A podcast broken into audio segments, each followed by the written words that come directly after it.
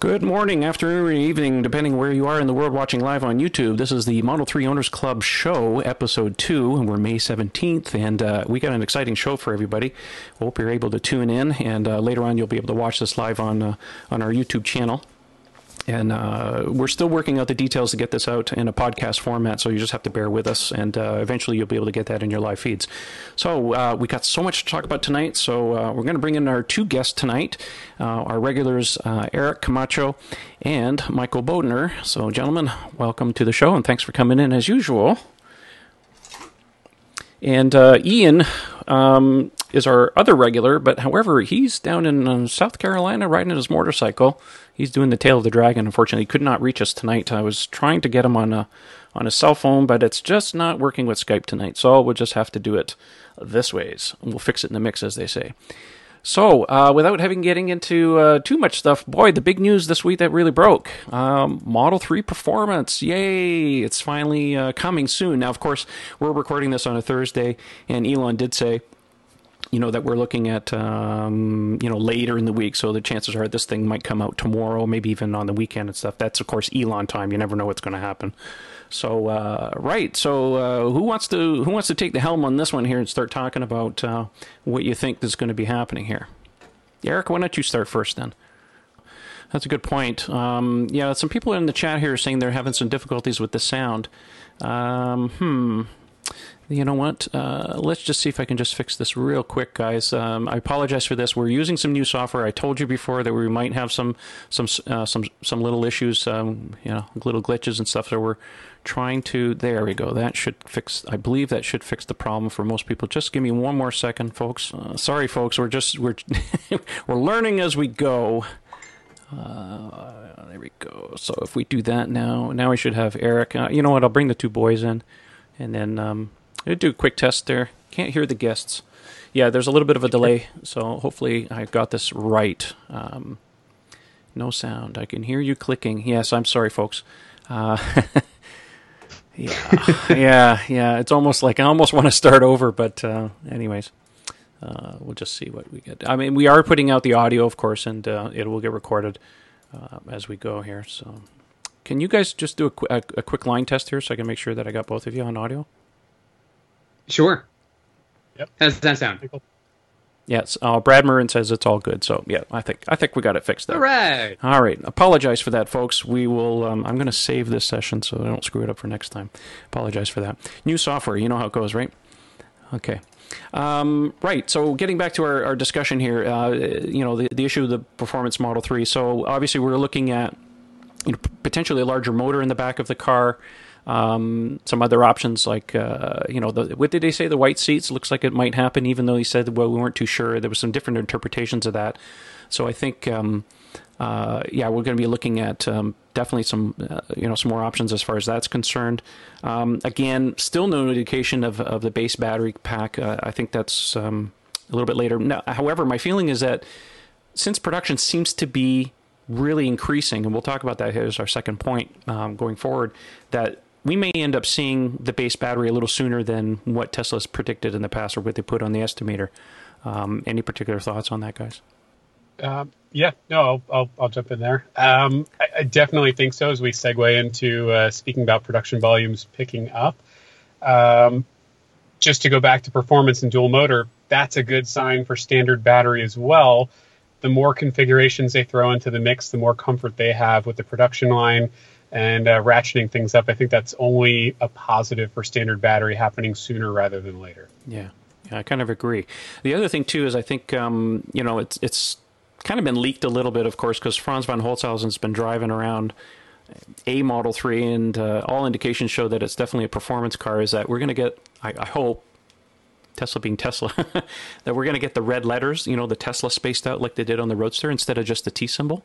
I think that would look really, really sharp. Um, I think um, there's a company out there, Abstract Ocean, just tweeted out a picture where they have those appliques. So if those of you that want to debadge the car and put that on, hey, knock yourself out. Um, that would be pretty cool. I, I think that would be pretty neat. Um, so anyways, uh, speaking about that, I think we can really get into, um, you know, it looks like production's exceeding, what is it, four thousand cars a week? uh, mm-hmm. uh, over four thousand cars a week now, which is really encouraging because we're like this close to getting to five thousand. So they say they want to get there to um, to five thousand by the end of June, I think it was. And then um, they're hoping to get a sustain rate sometime in the next few months up to six thousand. So, um, you know, Tesla's been relatively quiet about the situation about getting to ten thousand. But, you know, when you're at six and you got, you know, another four, you know, it shouldn't be too much longer before we actually see that full production. Um, yeah, I'm really, encur- it, it, you know, the production thing is looking quite encouraging now. It seems like they, you know, they got past some of their bottlenecks and, um, you know, really increasing some of that production stuff. Um, speaking of which, uh, Model three deliveries started in Canada. So, yeah, yeah. Um, I was there on site, um, at least in Ontario. I got to witness the very first one. And uh, there was a lot of excitement. Um, unfortunately, uh, Tesla didn't let me video the whole thing. So, um, yeah, it, it, being as it was, I, I had better luck uh, videoing outside. But anyways, uh, to make a long story short, a lot of excitement. The employees were all clapping. It was a, it was a pretty, pretty neat deal. Um, I just had to go down there for service on my Model X to make an appointment for something minor.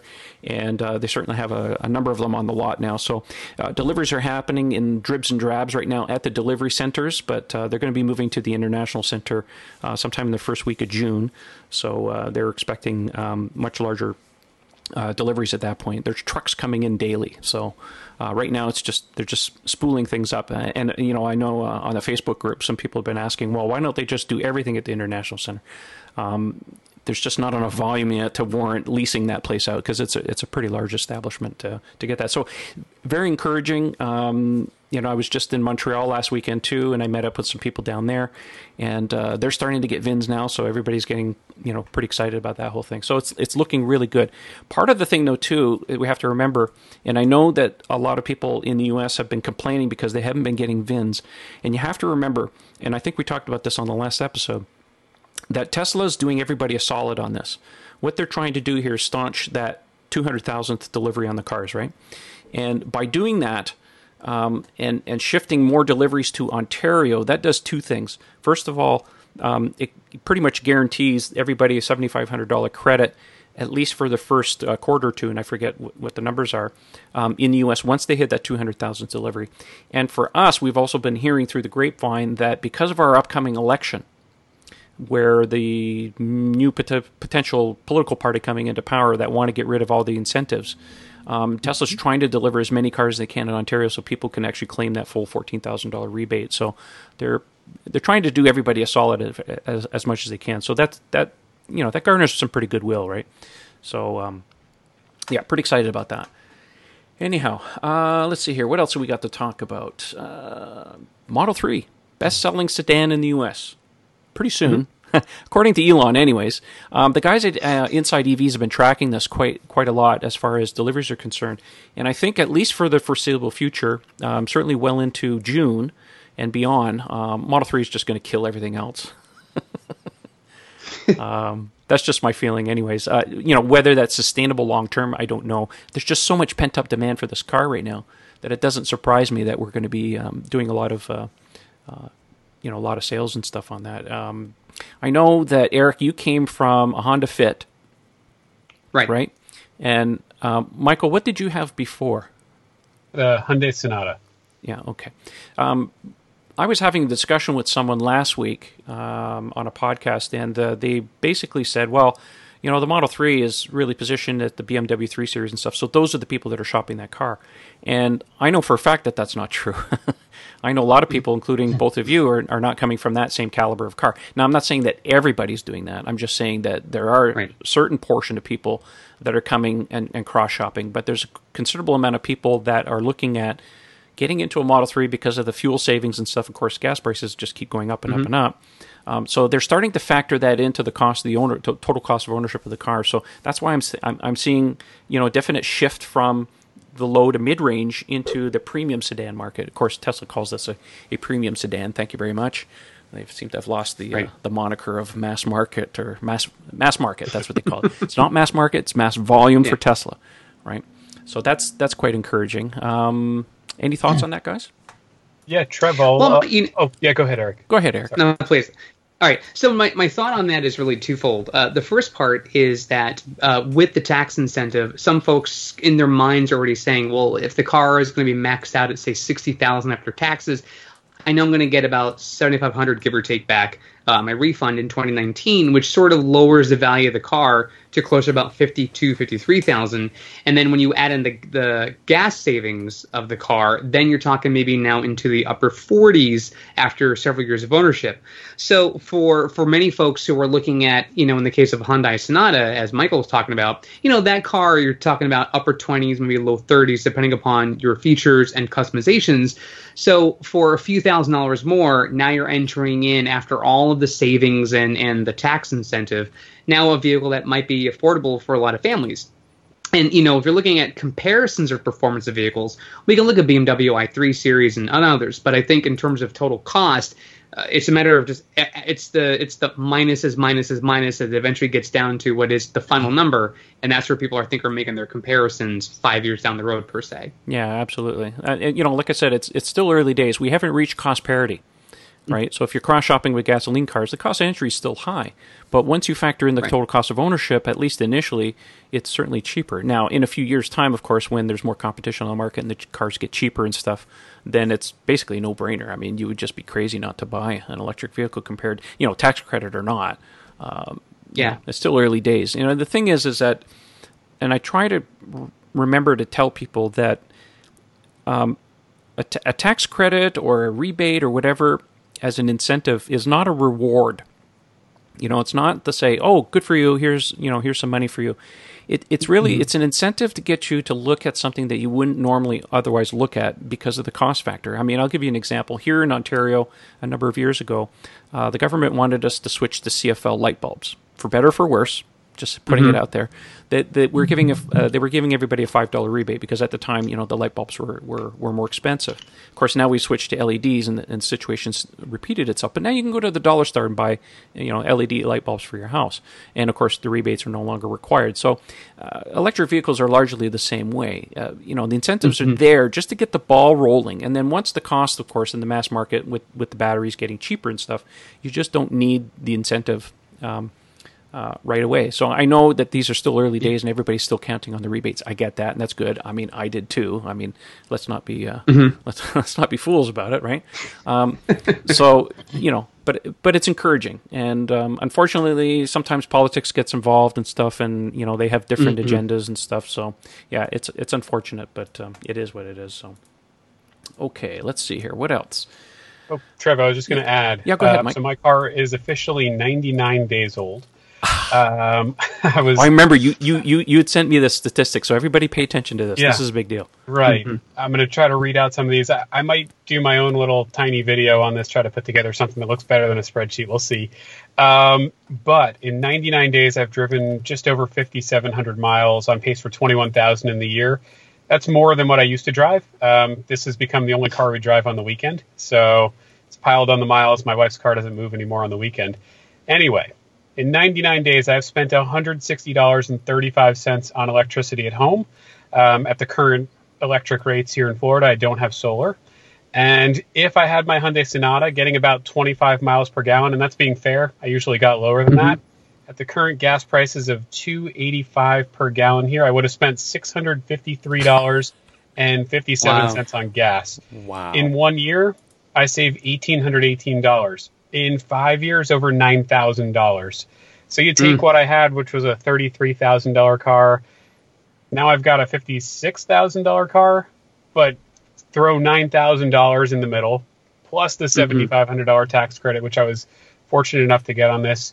Um, and then all the maintenance that we'll, we'll factor in over time, and we'll see. But, but realistically, the more I drive, the cheaper this car becomes as compared to the ICE mm-hmm. car place. So it's just... It's really exciting to see that, and, uh, and I'm just going to keep keep watching this, and as maybe I take my foot off that right pedal a little bit more, those numbers should even improve more. Yeah, that's awesome. That's mm-hmm. what I tell people. I mean, the more you drive an E V, the cheaper it gets, right? And I find mm-hmm. myself, I mean, I've had my car for uh, five months now. So it'll be six months on the eighteenth of next month. I've put... Uh, let's see here, sixteen thousand kilometers on it. I don't know how many miles that is. That's ninety-five, ninety-six hundred miles or something like that. And yeah, uh, yeah, I've saved a bundle of money because gas is more expensive here. Of course, uh, you know, we're hitting uh, you know dollar th- dollar forty a liter. That's I mean I don't I mean I'm not good at the math right now. If I had paper, I'd write it right. down. But it, it it's just and you know some of the people who are predicting that we're going to see two dollars a liter next year, which is just insane. I, I mean that's that's over six dollars a gallon. So um, right, yeah, and. It, it's funny though too, because I want to make a point about this. Is is and we've seen this many times before. Is that history is kind of repeating itself. When the economy tanked in two thousand eight, people stopped buying S U Vs, and they went and bought economy cars. And of course, G M was caught flat-footed. They didn't have anything to offer. Of course, you know, so that kind of contributed to some of their woes as far as the bankruptcy is concerned. And I feel that this recent news, and I hate to. You know, kind of diverge a little bit here, but the situation with Ford saying that we're only going to keep the Mustang, and you know, and and we're going to do S U Vs and trucks. The timing couldn't be worse, um, especially if you don't have anything to offer in terms of E Vs and stuff. So you know, gas prices are not getting any cheaper in the U S either. So you know, these gas prices keep going up, and then the buying habits are going to change again, and people are going to start getting rid of S U Vs. And they're going to start going to, you know, E Vs and smaller cars just to kind of get around this, you know, this, this, this, you know, the hike in the gas prices, right? So I feel for Ford, uh, you know, I feel bad in the sense that I hope they can survive this crunch, or maybe it's a little bit premature. Any thoughts on that?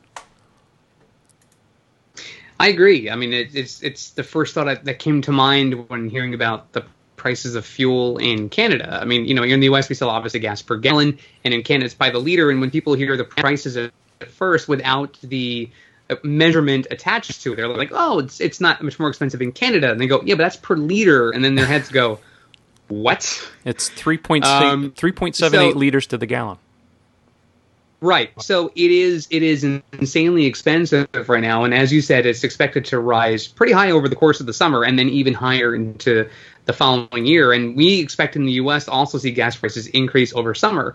Um, so these these fluctuations continue to happen, but you know it's it's been some time now since we've seen gas in the U S uh, maybe just below two dollars per gallon. It's been above two dollars a gallon for quite some time now, and when you're driving an, an an internal combustion vehicle and you're looking at the efficiency you're getting per gallon, you know the age of your vehicle, obviously as you're vehicle gets older, your fuel efficiency begins to decrease. So there's a lot of factors at play here. And when Ford's basically saying is, listen, we're content getting rid of our, our sedans. We're, we're fine getting rid of our cars. We're going to focus on our fleet of trucks. And granted, they do well selling trucks, but we also know that trucks are tend to be a not very fuel efficient vehicle. Mm-hmm. Uh, so if, if gas prices continue going up, and really when you're looking at obviously all the different manufacturers that are out there, and you look into Ford for reliability in their trucks, you're going to find it, but you're also going to have a vehicle that over time is going to cost you a lot in maintenance, in parts, uh, in gasoline usage, so all of that. And, um, you know, for people who are looking at E Vs, the question they always come down to is, "We, but I can get to a gas station. I'm in and out in five or ten minutes. Can't be the same thing with an E V." I'm like, right, but you also don't fuel your car while you're sleeping in a gas vehicle. You can do that in an electric vehicle. So it's it's trying to get them to understand that there are there are things you can do to compare them. Uh, but you, you just can't be the value of an E V at all. Yeah, I, I tend to agree with you on that. Um, yeah, I don't know what to say. I mean, it's it's just it's it's frustrating, you know, to see such a great car and you know great technology and stuff largely ignored by the masses, and it really takes you know education on the part and stuff. I mean, uh, I'm a, I'm the kind of guy that drive around, and you know, Tesla owners generally fairly accommodating to you know to show people the vehicles and stuff. Of course, you got to be careful because um, you know they are premium vehicles, so you know it kind of you know it sets the bar pretty high. Uh, so you you always have to tell people, well, you know this is kind of like the, you know the high end and stuff. You don't have to go this. There there are cheaper cars on the market, of course, but here are all the advantages X Y Z. You know, and, and you go down the list and stuff. But the main clincher I found, of course, is really is is the, the operational costs. Right, it's it's the gas. I mean, I spend, you know, less than twenty dollars a month on electricity to charge my car. You know, uh, so when you start factoring that in, that you know, for some people it's like, well, I can take that money that I save and put it into a better car. So there's your shoehorn into, yeah. you know, say a Model three or Bolt or something. To you know, largely mm. to those effects. Okay, all right, enough talking about that. I was going to say, oh, uh, yeah, go ahead. If, if, if I could follow up really quickly, um, yeah. didn't Plug and Drive just have their one-year anniversary up in Ontario? They they most certainly did, yeah. They just tweeted out, uh, Plug and Drive, for those of you who don't know, is the first um, discovery center of its kind in the world, and it's um, it's funded by the cap and trade program here in Ontario, which is, you know, kind of a carbon tax, and they have a variety of different E Vs on display. They have a, you know, Chevy Bolt and then in the Leaf and, uh, you know, the i three and, you know, and, and a Tesla on display and stuff. Um, and people can come and actually test drive these vehicles and learn about them in a no pressure sales environment. Well, not, not even sales. It's a no pressure environment because they're not doing sales. They're an educational outlet. And, um, I was talking to some of the, uh, the people there, um, Kara, and she was saying that it's been a huge, huge success. Um, it's, And it's and it's two parts. It's not only educating the public, but it's also getting the traditional dealers involved and teaching them about, um, you know, where does the energy come from? How do you charge? What's the service angle? All these kind of things and stuff. So um, they've been they've been very successful with it. Yes, and uh, it's one of my favorite places to go because I know the people there. They're genuine. And uh, like I said, it's the best place because, you know, it's no pressure. You can, you know, you want to go check out a Leaf? Well, the dealer's busy. Well, you can go down there and do it for free. And, um, yeah, works quite well. So if you're in the Toronto area, check it out. uh, Trev, yeah, I was going to say, because that something like...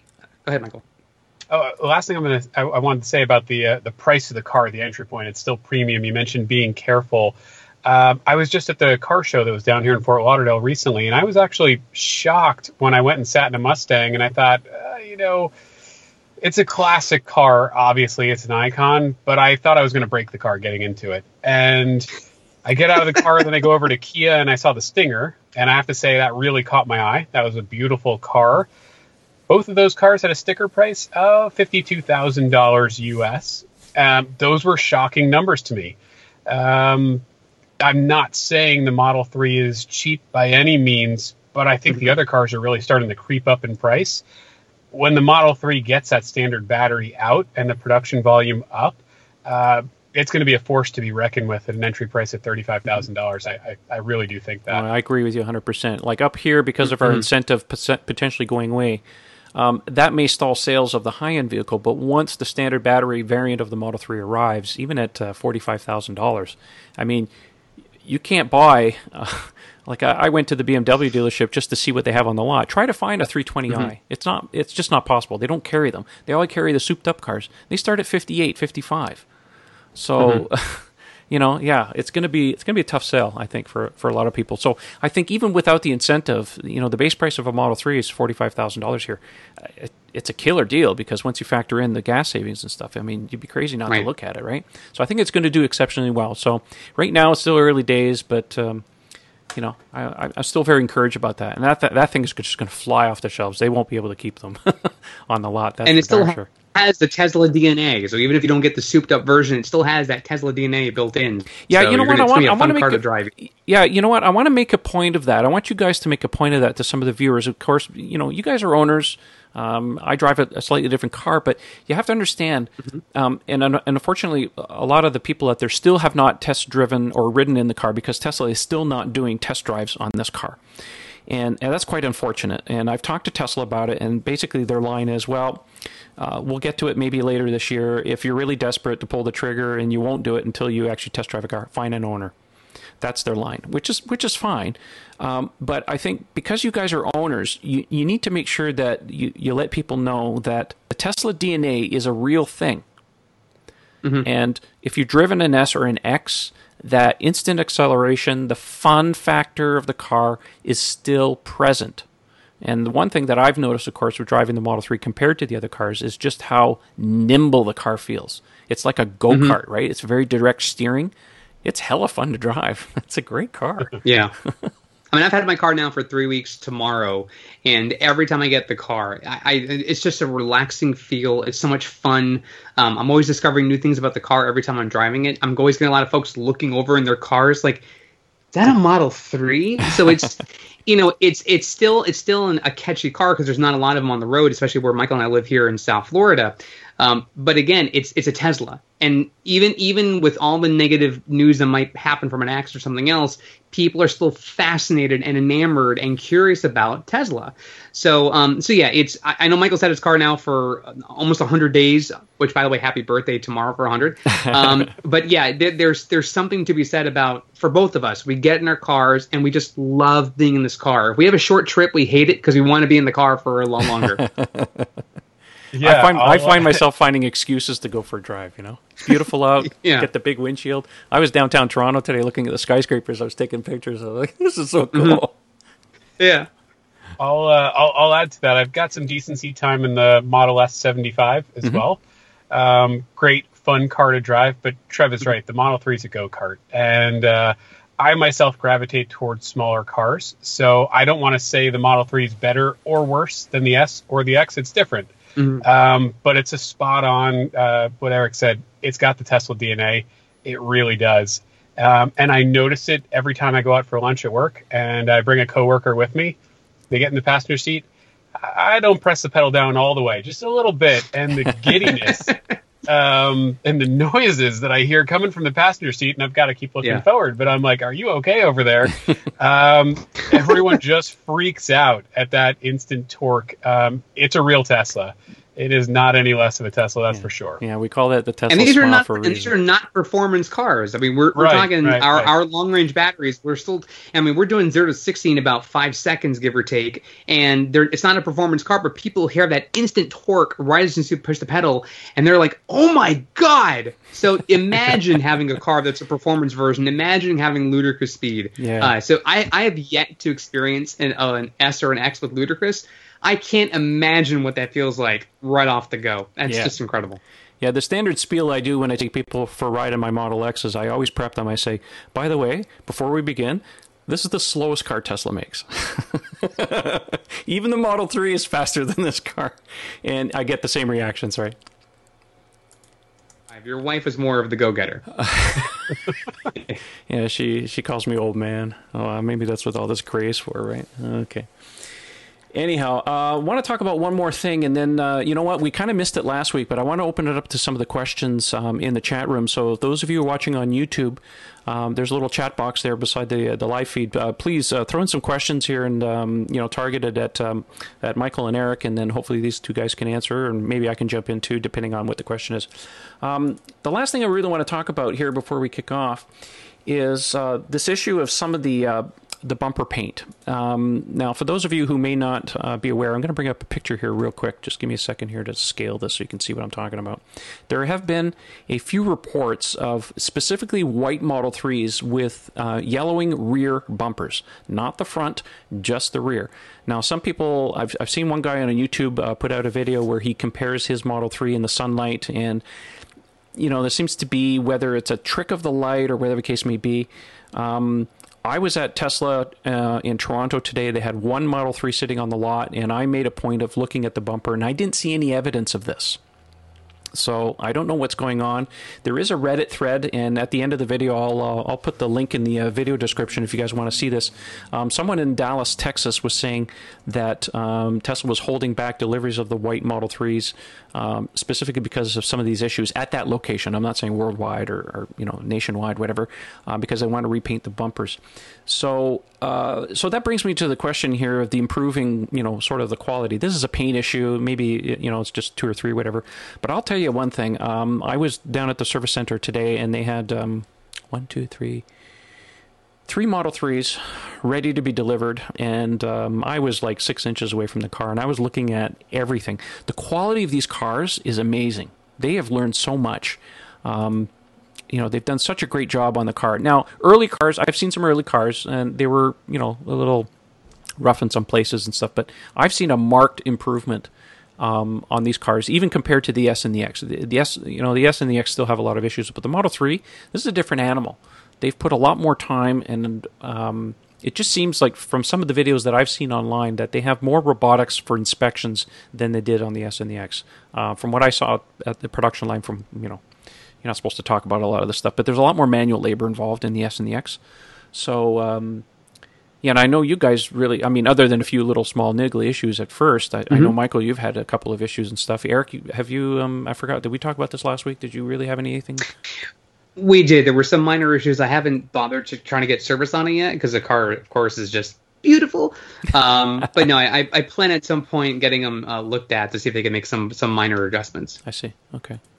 Well, uh, I have to say, these cars, I looked at them real close. Um, yeah, they're they're really good. So uh, for those of you who are looking at taking delivery of a Model three and you haven't done so yet, I highly encourage, um, and this is just my personal opinion here, that you spend more time inspecting the car than going over orientation if you can. Like, let's face it, a lot of us here are in the forest. We know all about Tesla. We check out the YouTube videos and stuff. That's great. Please do that. Tesla has a, a series of videos where you can learn some of the basics of the car. So my personal opinion here is that most of your time should be sp- spent on inspecting the car, making note of any kind of deficiencies or little things you need to fix and stuff, rather than taking an orientation. Part of the fun of having a new car is discovering some of the new stuff kind of, you know, on your own, rather mm-hmm. than let somebody take you by the hand. I'm not saying, I'm not denigrating that some people need hand-holding. I, I, that's great. Um, you know, there's been some talk on the forum, of course, and on the Facebook uh, pages here for in Canada. It's like people are like, they're just, they're so... like excited to get the car. It's like, I don't want the orientation, just give me the damn keys, I'm gone. I get that, uh, but I do encourage people to really take some time and, and actually go over the cars and, and just note any deficiencies. So um, yeah so oh, kind of one, one thing I'd add to that, um, and I'm not telling people to show up at the delivery with a flashlight, I'm certainly not saying that, but the joy and beauty of getting an electric car, if the delivery happens most likely inside, um, which is mm-hmm. really nice, but you're not out in the sunlight. So you might see some things later. Uh, Trev was at my delivery, filmed the delivery of the car. Um, we both did not see, and we walked the car with a fine-tooth comb. Um, there were no panel gap issues, but there was a little paint defect on my trunk, um, just under the overhang. Basically, a shadow would be cast on it. You'd never see it unless you were shining a flashlight on it. So again, I'm not saying go with a flashlight. That didn't mm-hmm. stop me from having fun with the car for fifty-five hundred miles before I brought it in. And um, Tesla fixed the paint for free. I was without it for a couple of days and had a Model S loaner. So no big deal. Um, no reason. I wouldn't have, had I noticed it, I wouldn't have rejected the delivery. I would have taken the car after waiting two years anyway. Yeah. Um, but just be mindful. You might see something a day later, two days later. Tesla's going to take care of it. So don't, e- don't even worry about it if you catch it late. Um, they absolutely stand by their work. Yeah, no, I agree with you one hundred percent. I mean, even the smallest little issue, I took my X in today. I've got a little tiny scratch in my windshield that's, I couldn't tell if it was inside or outside or inside the glass. Mm-hmm. And they said, look, if it's def- if it's a defect, we'll, we'll just change it. So anyways, we, we have to leave that for mm-hmm. another day. But yeah, they, they, they bend over backwards, which is which is really great. And that's yeah. really appreciative, you know, rather than getting the brush off. I've had that happen with a dealer before. Or like, it's not our fault. I'm like, really? Anyway. If I can, I want to go back to the white paint conversation yeah. for a second. Uh-huh. There was a, there was a tweet I saw, I want to say it was yesterday or the day before, where um, a, a current Tesla owner had brought her vehicle into a paint shop, and uh, the paint shop specialist had said, uh, in examining the vehicle, this is some of the most incredibly well-done paint I've seen on a car ever.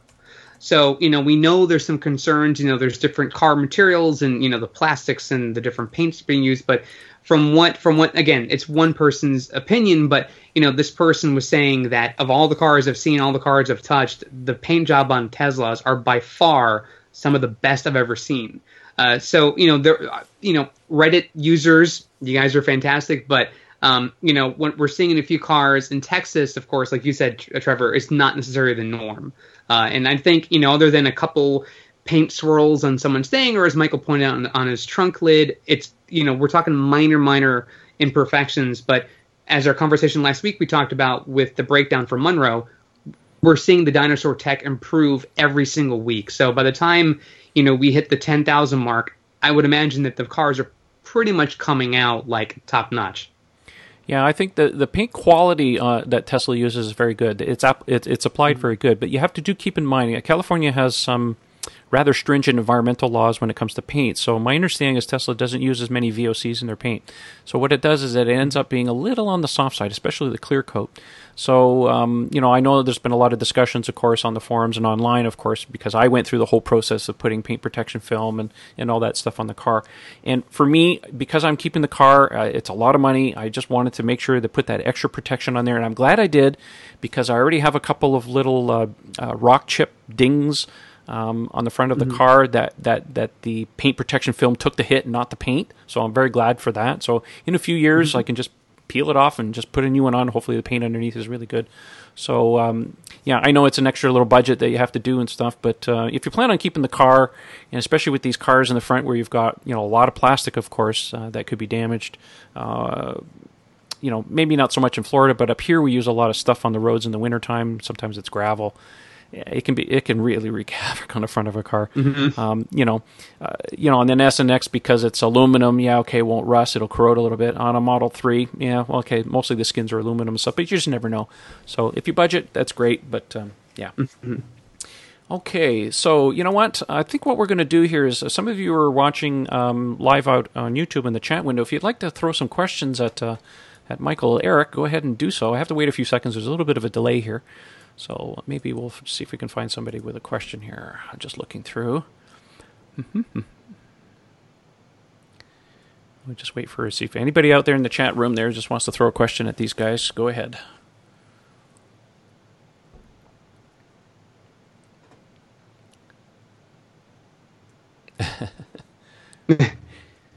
Well, I do want to see while we're waiting for questions. Sure. Uh, for those of you guys that have, are tuning into the channel, thank you so much. Uh, make sure you follow us. Uh, we're all on Twitter. We appreciate all the followers we've had uh, in the last couple weeks with the new show. Um, again, we're we're getting all the kinks out with this as soon as we can, but uh, we appreciate you guys watching live now. And if you're, of course, watching this as a rebroadcast later, thanks for watching. We hope you continue watching in the weeks ahead. Well said, Eric. Thank you. Um, well, we got a question right here from Damien. Damien says, should I get X-Pel Shield right away? Um, okay, so I'll, I'll answer this uh, since I've had it done on my car. Um, I highly recommend that you get it done, uh, done as soon as possible. I took delivery of my Model X in December. Um, I could not, because of scheduling and vacation stuff, I could not get it in until early February. And uh, when we did the um, uh, the paint protection film on the front, I already had a small little rock chip underneath the headlight. Um, and it shows black underneath because these bumpers are black and then they're painted. Uh, with whatever finish color that you have on the car. So uh, if you're going to get paint protection film, don't delay. Get it done as soon as possible to prevent um, any of these rock chips from you know from forming, because it's it's tough to fix after the fact. So that's my recommendation. Um, let's see here. Uh, Ben Dixon says watt hour per kilometer or per mile. Um, any two you guys want to give us a, a rough idea? Of course, you're in the warmer weather here in Florida. So um, what do you any uh, any opinions on that? What, do, what are you guys I'm, seeing? I'm averaging. I'm averaging about two hundred fifty-four kilowatts per hour. Uh, see, per I'm mile. Stepping on the pedal too hard. I'm at two sixty right now. I average, uh, well, of course, I'm in kilometers, so the measurement's a little different. Um, mm-hmm. In the summertime right now, I'm seeing uh, around the two hundred range per kilometer. Of course, it's a Model X that weighs a lot more, and it's a pig. Uh, in the winter months, I've seen as high as uh, three fifty, four hundred. Um, Now, I just put my twenty-two inch um, turbine wheels on there, and I've definitely seen an increase in, uh, in in watt-hours per kilometer, about twenty percent more. So on a really good day like today, uh, you know, I was getting two hundred, but I average on the oh, uh, when I came back from Montreal, it was around two fifty. So it's it's not quite winter. It's not winter, but, you know, it's not as efficient as I was mm-hmm. hoping it to be. I've got to say, I love the miles per gallon equivalent measure. Um, I think that's really where it kind of sticks it to the ICE car. Yes. Um, my car's mm-hmm. number is one hundred thirty miles per gallon equivalent right now. Mm-hmm. That really helps when you're thinking in terms of what does a gas car get versus what does an E V car uh, car do yeah. at the time. Okay. Well, let's have a look here. We have another question. Um, let's see here. Um, and I can't pronounce your name here. It's probably a short name. Emmy Emmy Sichaz says, hey, Trevor, between a performance Model three and a Model S one hundred D, what would you get? Uh, they may be less than ten K apart. Well, I don't know about ten K apart. Uh, the one hundred D here in Ontario is a twenty thousand dollars premium over the seventy-five, so it's pretty expensive. Um, I mean, there's going to be a wide gap between, say, performance Model three and the Model S performance, because they're different motors, different technologies, and so on and so forth. Um, I don't know. I think I would go for a Model three performance over a Model S. Um, ludicrous is a different animal altogether, of course, because that's just too violent for my taste, but that's just me. Uh, if the cost delta was around fifteen, ten to fifteen, which I think the performance model may come in at, um, yeah, I'd, I'd, I'd like the Model three, but it's, you know, I don't know. We'll have to see. I mean, w- once you drive it, maybe you get a different opinion. Okay, let's see here. What else can we do? I really should have put my...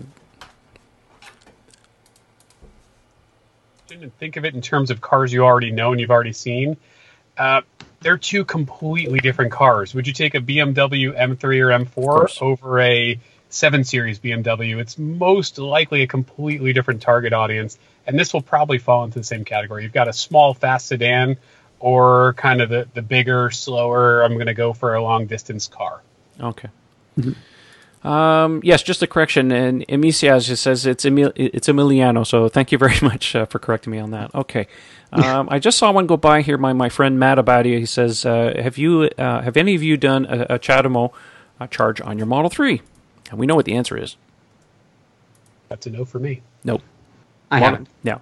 Uh, the CHAdeMO adapter has yet to be enabled for the Model three. We don't know what the situation is. We know that Tesla was testing the CHAdeMO adapter last year in the um, release candidate phase, but yet they've yet to enable it for the Model three. So right now, if you uh, your superchargers are your only option for fast D C charging on the Model three until they do some kind of update. Now, whether they update the car's firmware or the CHAdeMO firmware, we don't know.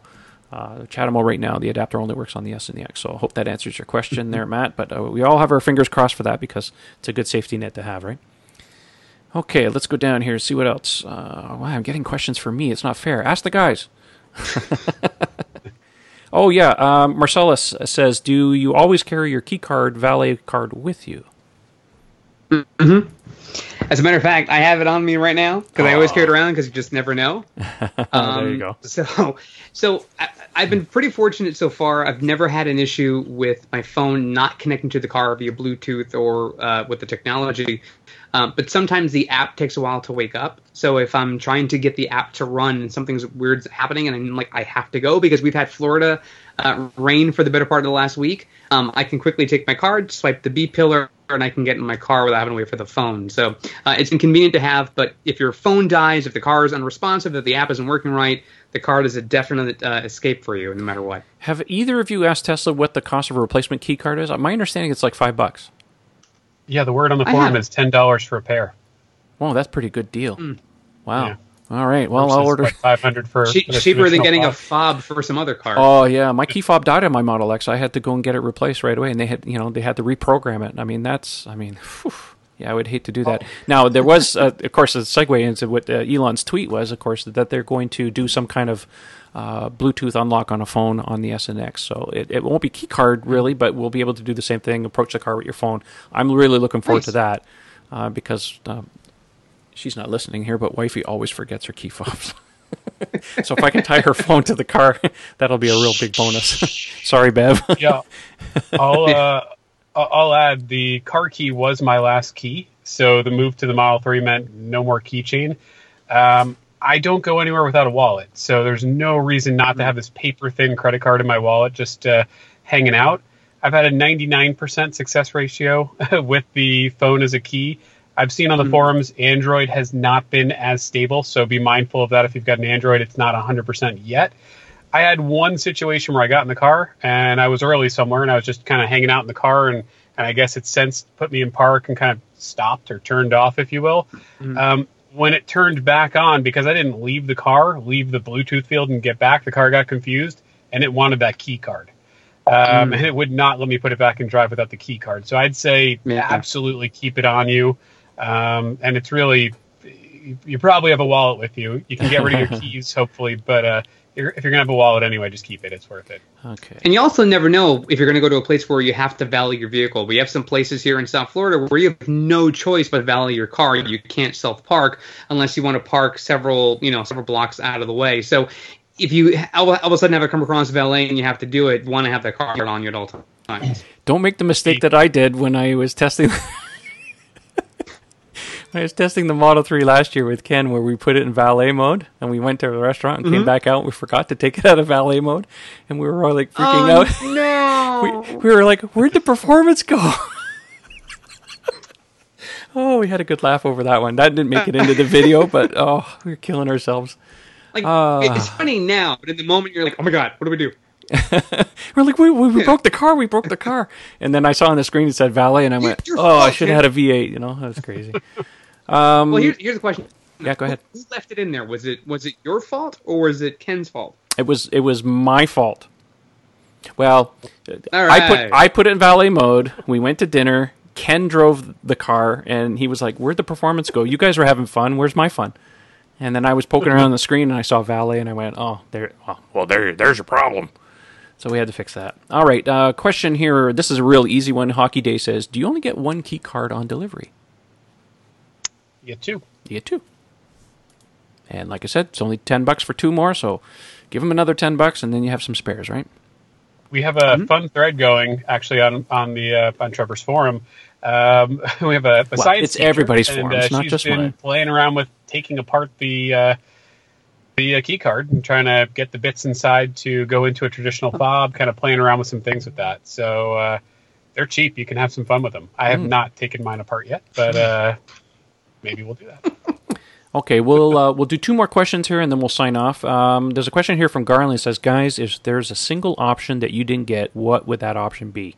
It can be a non-Tesla option. What would you really like to see in the car? Wow. I know what Michael's going to say. He's going to show us here in a second. I don't even know. I guess I could show you because I'm sitting in the car. You're not I'm supposed to talk about it, but you can show us. Right? Okay, Michael, go first. Okay.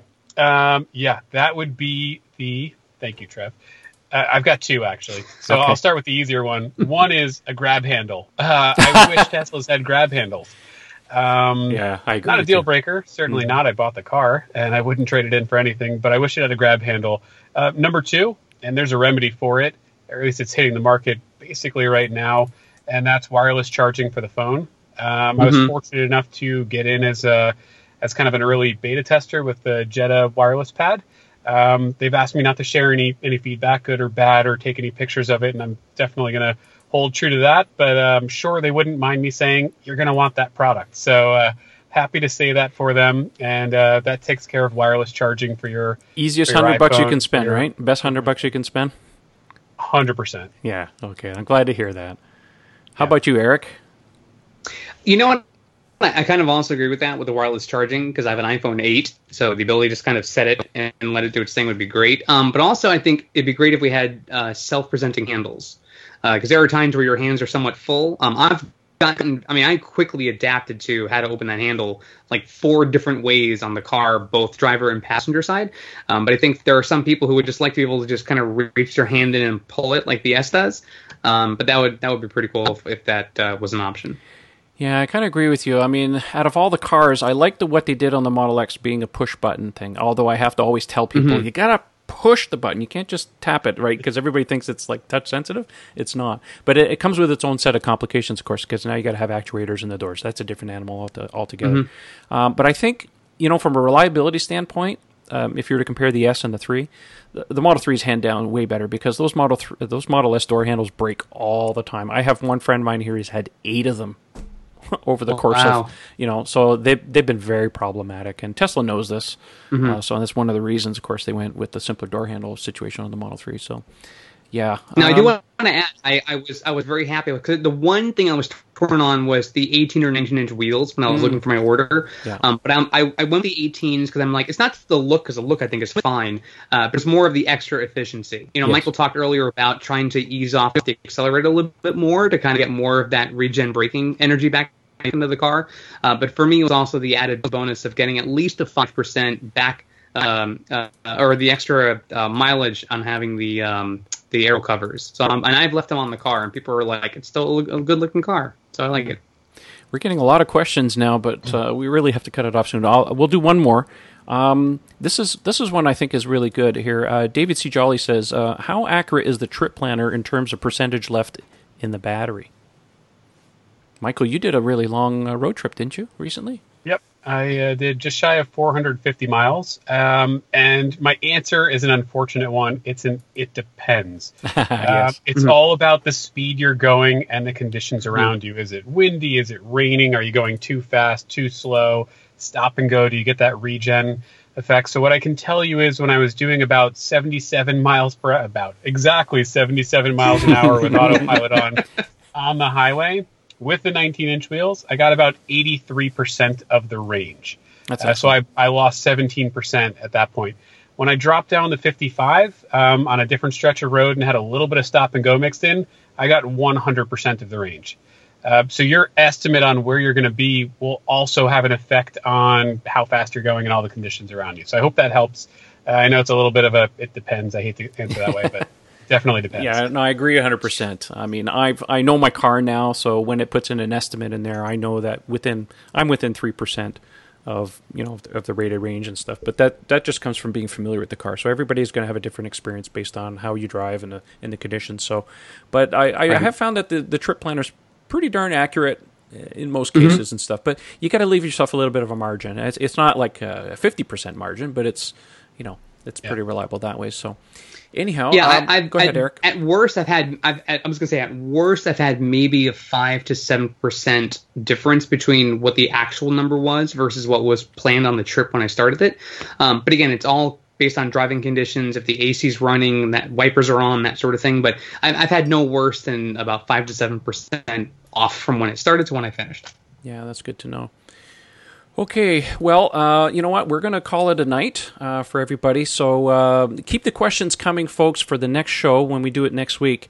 Um, let's try and get the questions a little bit earlier so I don't have to prod you, and then that way we can get more questions answered for the next time. So before we sign off, Eric, where can we find you on the interwebs? You can find me on Twitter at E C Fix. That's E C F I X on Twitter. And Michael, how about you? Give yourself a plug. Find me in two places. One is on Twitter as well, at Michael R. Bodener. And uh, like Eric, you'll probably find me all over Trev's posts, so real easy to find us. And um, on the Model three Owners Club forum, I am uh, SOFLA Model three. Excellent. Well, thanks for that, guys. Well, as usual, thanks for the uh, two guests for joining us on the show tonight. And uh, we appreciate for those of you who are tuning in each and every week. We're going to do this on a regular basis here on Thursdays at uh, eight p.m. Eastern Standard Time. That'll be five percent, uh, five p.m. Uh, Pacific Time, because I know we got a lot of the listeners on the California, of course, of course. And uh, so we'll leave it at that. You can find me on Twitter. I'm very active there. The handle's at Model three Owners. And don't forget to check out our forum at model three owners club dot com. And if you like the show, we'd really appreciate it if you take a look at our Patreon page. You can find that at patreon dot com forward slash Model three Owners Club. All the supporters help keep this going. Anyways, that's it for tonight. And we will catch you next week, folks. And thanks for watching.